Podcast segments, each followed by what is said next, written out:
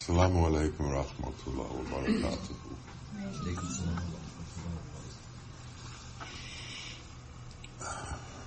We live our life as a temporary manifestation. We come into creation through the joining of a sperm and an egg. We gestate in our mother's womb for a period of time. And then we come out as a baby. And this baby is in need of constant care in order to survive. It can't make it on its own. Finally, we go into our earlier years, our teenage years, our 20s, we become adults, and we get into the fruit of our life, and then we get older, and everything begins to dissipate. Our strength goes away. Our hair falls out or changes color. Uh, our bones begin to creak. Things don't work as well as they used to. And as we get older and older and older, weaker and weaker and weaker, eventually we pass. And it's not like some of us pass and some of us don't. Everybody passes. And that's the term of a life. So in understanding this life, we have been told by the saints and the qutubs and the friends of God and the prophets that what we do in this life has an effect on us in an afterlife. It's explained to us that we are not just the body. There is more to us than the body. There is a part of us that has been put into us by Allah, which has the same eternality as Allah has.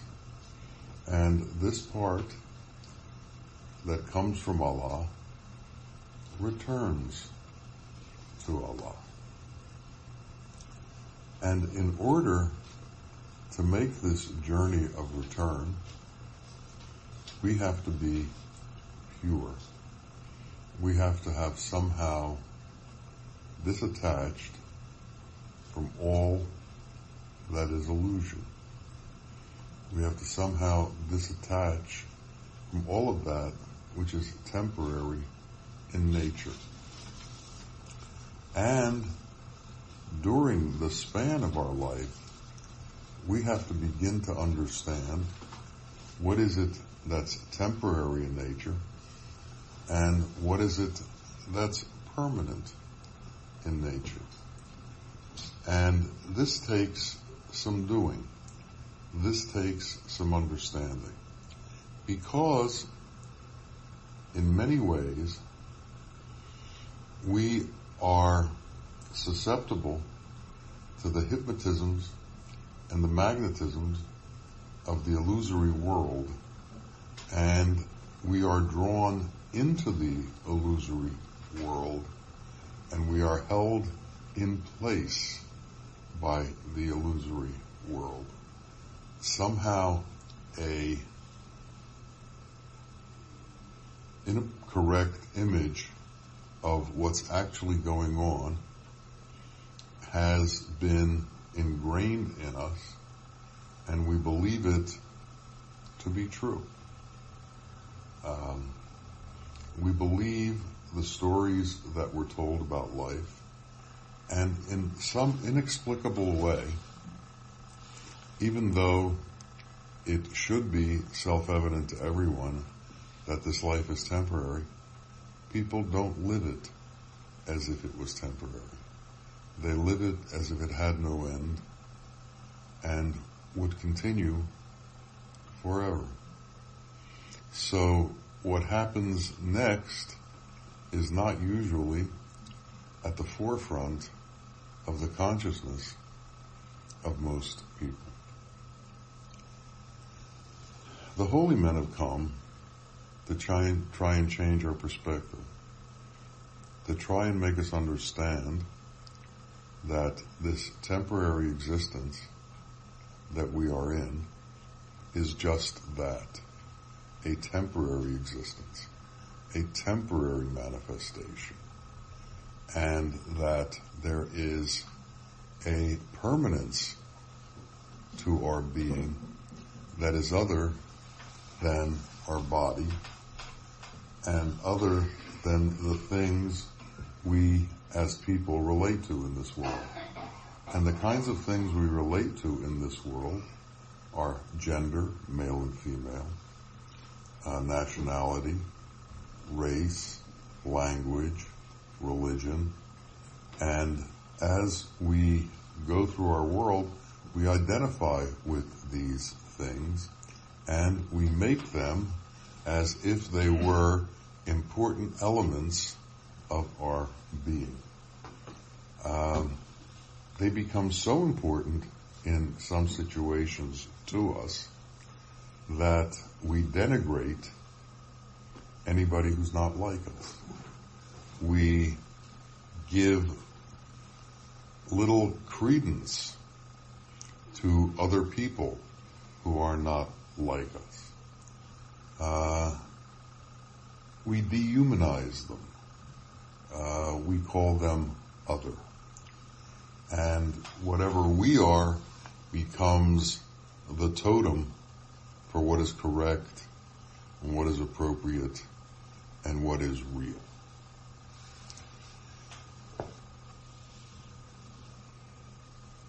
Allah created all of humanity and gave all of humanity the same characteristics. It's interesting that in worshiping Allah, we begin to differentiate between humans, that we begin to differentiate between people and their ways as if they are somehow different.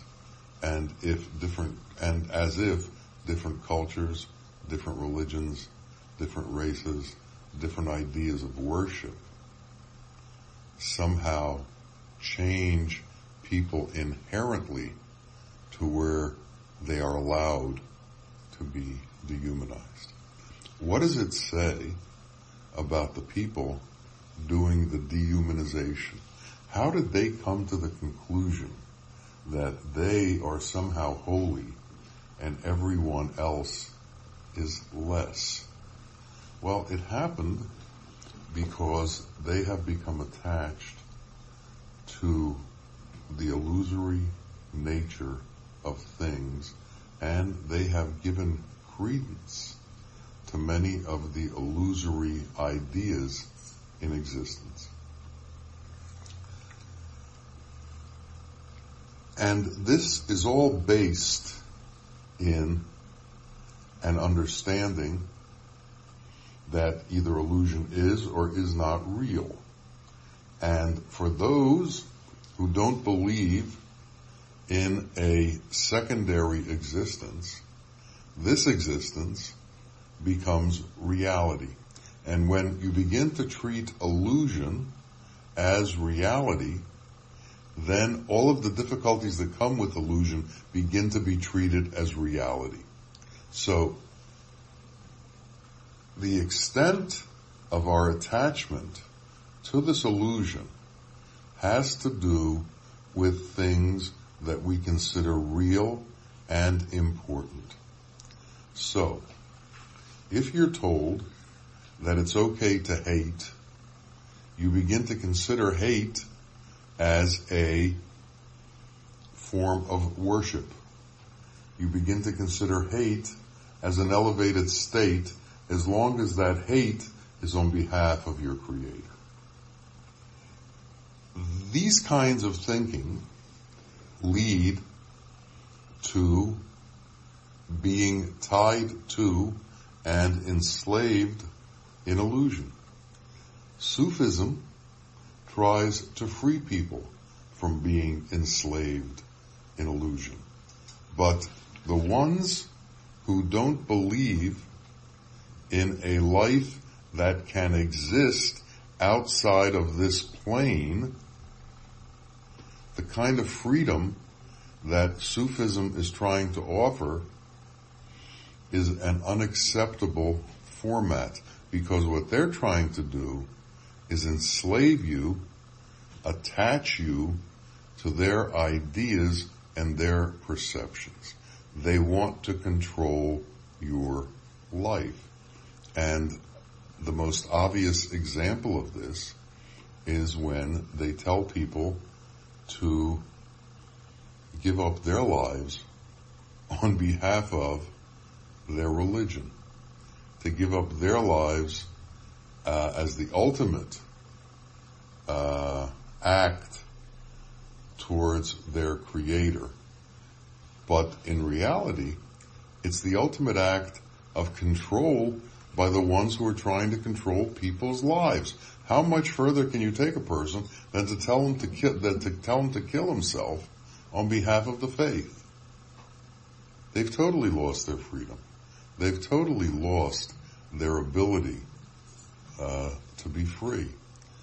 We need to be able to look at all this and we have to rationally begin to consider what's going on in our life and what's going on in the world.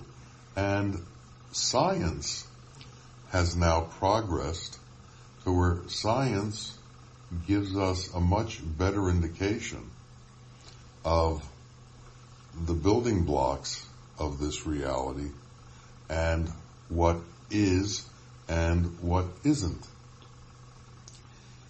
They've done tests as to what we call matter, uh, the existence of uh, physical uh, matter. And they have found that in reality, if you look closely and closely and closely at who we are, we appear to be whole.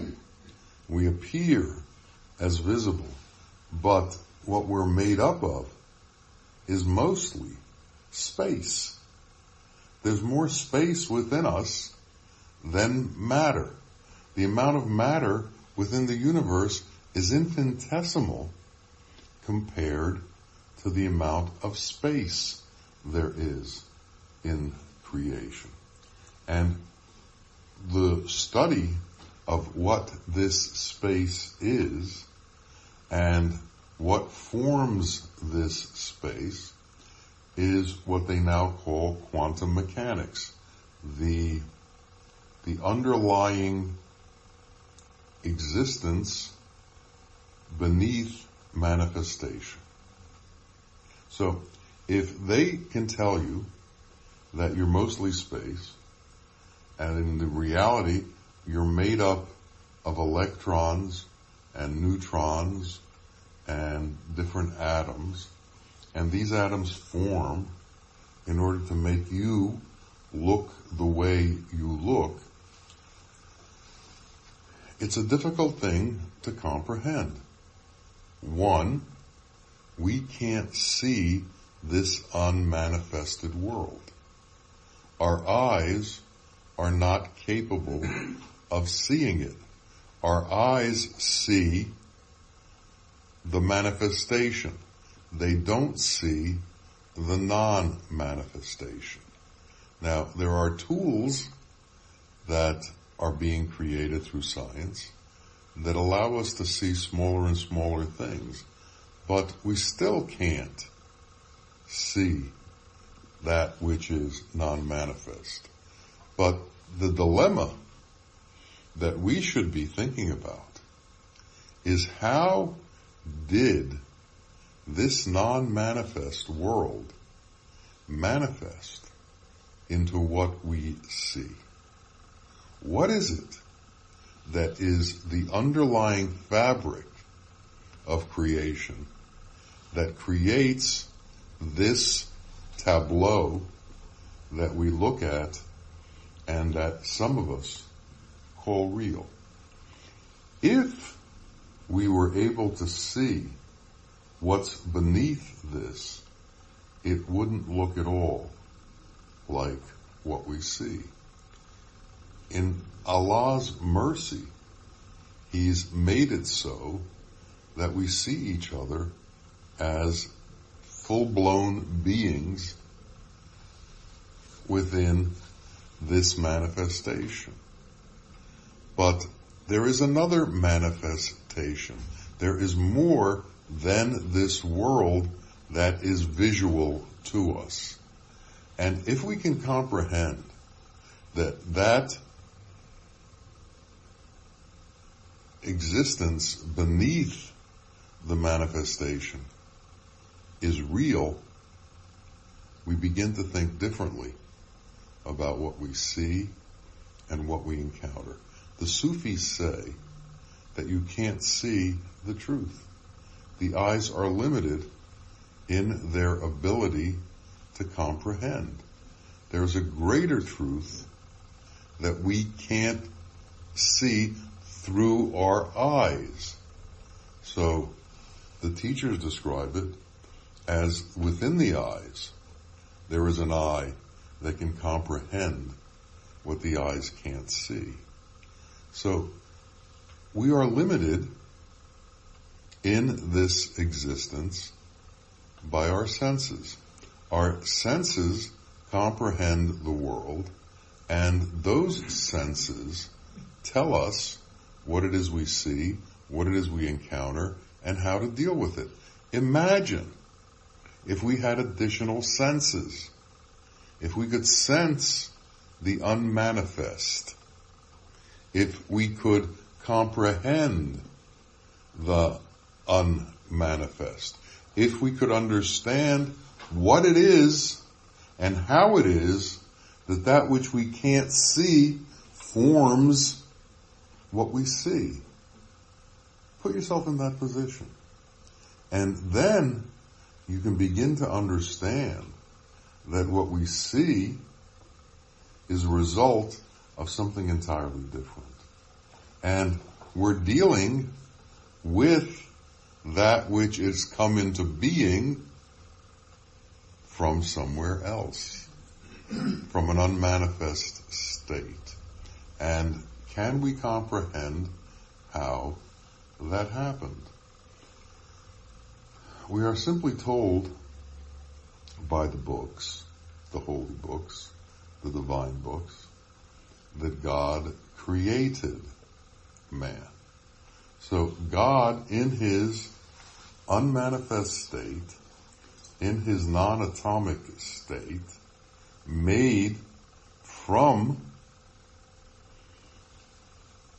emptiness something because he could.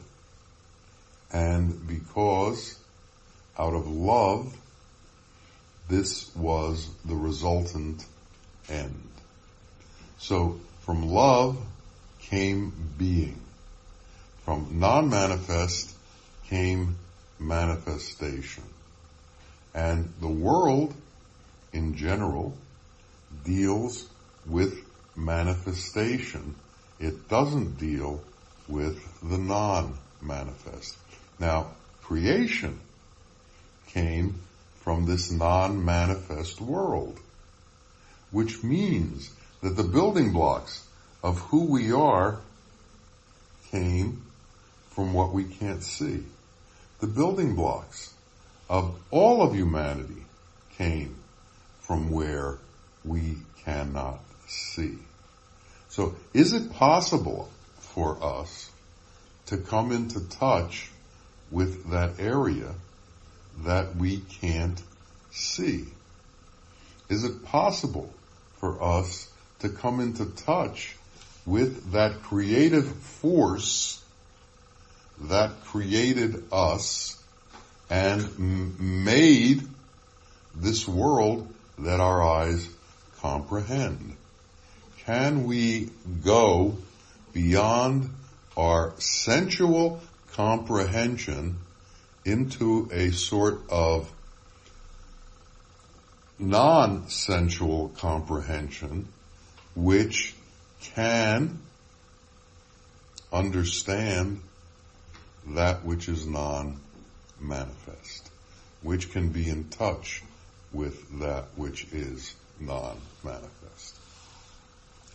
We have been given hints and clues and ideas to understand what this all is. We are told that God created us as a mercy out of love. These are easy words to say, but incredibly difficult words to understand. But one of the things that we should understand, that if we're going to understand the reality that created us, we have to understand love and mercy. And without being in love and mercy, in a state of love and mercy, we have lost the comprehension and or the ability to comprehend our creation and our creator and the non-manifest behind what we call reality, behind this illusory uh, tableau that we look at. So what's happened for most people? Because they can't feel love to the extent that uh, the Creator uh, put it into being, they take on the qualities that illusion brings with it.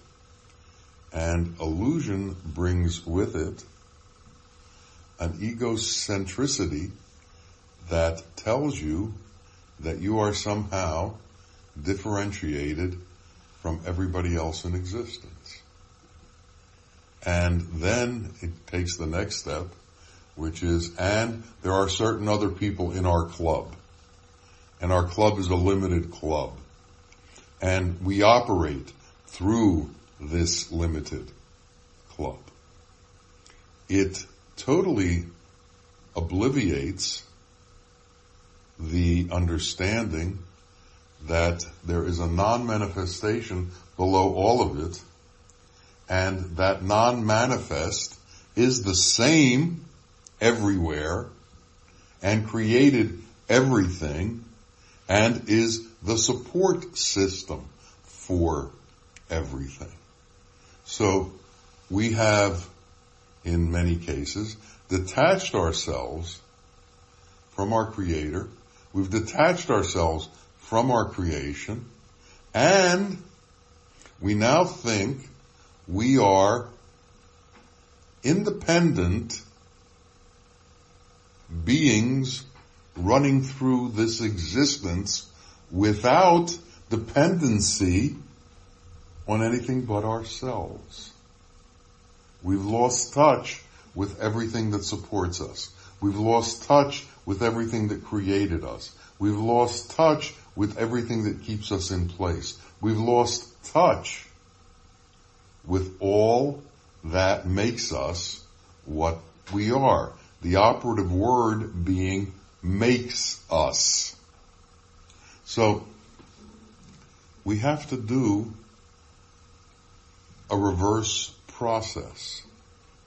We have to go from where we are and learn how to detach from all of these understandings. So here we are in the world being brought up and raised with all of these ideas from people who don't understand the truth that we've accepted as reality because we have no other basis for our ideas, and we wander through this life looking at what we see as the whole of everything, when in truth, It is just the tableau that's been created from the background. And we don't know about the background. And we need to learn about the background. But in order to find that background, we have to give up the ingrained ideas and imaginations that we've created as to what existence is about. All of the things that hold us in place have to be given up. All of the things that tell us this is who we are and this is why we are and this is where we came from and this is what is important have to be given up. Can you imagine all of a sudden at the age of 20 or 30 or 40 or 50 or 60 or 70 proclaiming, I don't know anything. Every idea I've ever had has no validity to it. I need to start over to find the truth. And the only way I can find the truth is to give up everything that I'm holding on to and that I'm attached to that's not real. And what is real? Well, this is not that difficult. What's real is that we were created out of love and mercy. So everything that we hold on to that's other than love and mercy has to be gotten rid of. And how are we going to get rid of it? How are we going to get rid of those ideas? Because if we want to understand the non-manifest beneath who we are, we can only enter into that place if we are like that place. And what is that place like? It's like love and mercy. Non-material non-elemental understandings that we have to have within us in order to be able to travel the full range of who we are. But because we don't have those qualities, we can only travel the surface of who we are. Love and mercy will allow us to go beneath illusion and understand reality. And if love and mercy are not part of who we are, then we're not part of reality. And we can't be part of reality. So if you have anger, if you have hatred, if you have animosity, if you have grievances against people, these things attach you to this illusory tableau, to this illusory plane, and they hold you in place in this plane. They don't let you leave this plane. They're like attachments, like magnets. They magnetize you to this plane. So if you want to become demagnetized from this plane, there can't be a fiber of iron left in your being. If you're dealing with a magnet and you're dealing with iron, it'll pick it up. If you want to make something non-magnetic, all the, or non-magnetized, all the iron has to come out of it. Well, all the animosities have to come out of us. All of the hatreds have to come out of us. All of the differences have to come out of us. That which differentiates us visibly and within our senses in this world doesn't exist in the non-manifest.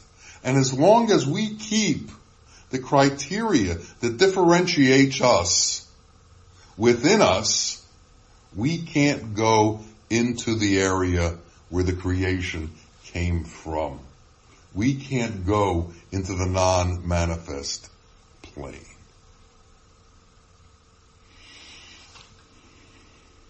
First, we have to recognize this.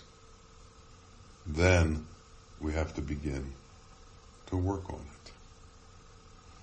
And that means that we have to become more and more detached from this plane, this tableau. And what does that mean? That means we have to give up all the things that hold us in place here. All of the things that we love in this place here.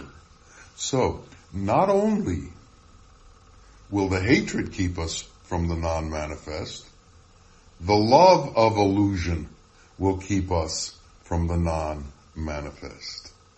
So if you love your wealth, you're in trouble. If you love what you have within this manifest world, you can't escape it. It holds you in place. So somehow we have to give up that which we hold on to, both what seems through our senses as villainy and what will seem also to our senses as normal everyday existence. We have to leave the sensory world and the appreciation for the sensory world and the enjoyment of the sensory world in the same way as we have to leave all of the satanic qualities that bring about conflict with the sensory world. Uh, this is the task that's been put in front of us. And if we truly want to become real, if we truly want to understand where we came from and who we are, we have to understand these things. And we have to be ready to go into the unknown beyond anything that we have yet experienced. May Allah take us there. May He show us the way there. And may He make us understand the truth of our being. Ameen. Ameen. Ya Rabbil Alameen. Assalamu alaikum wa rahmatullahi wa barakatuh.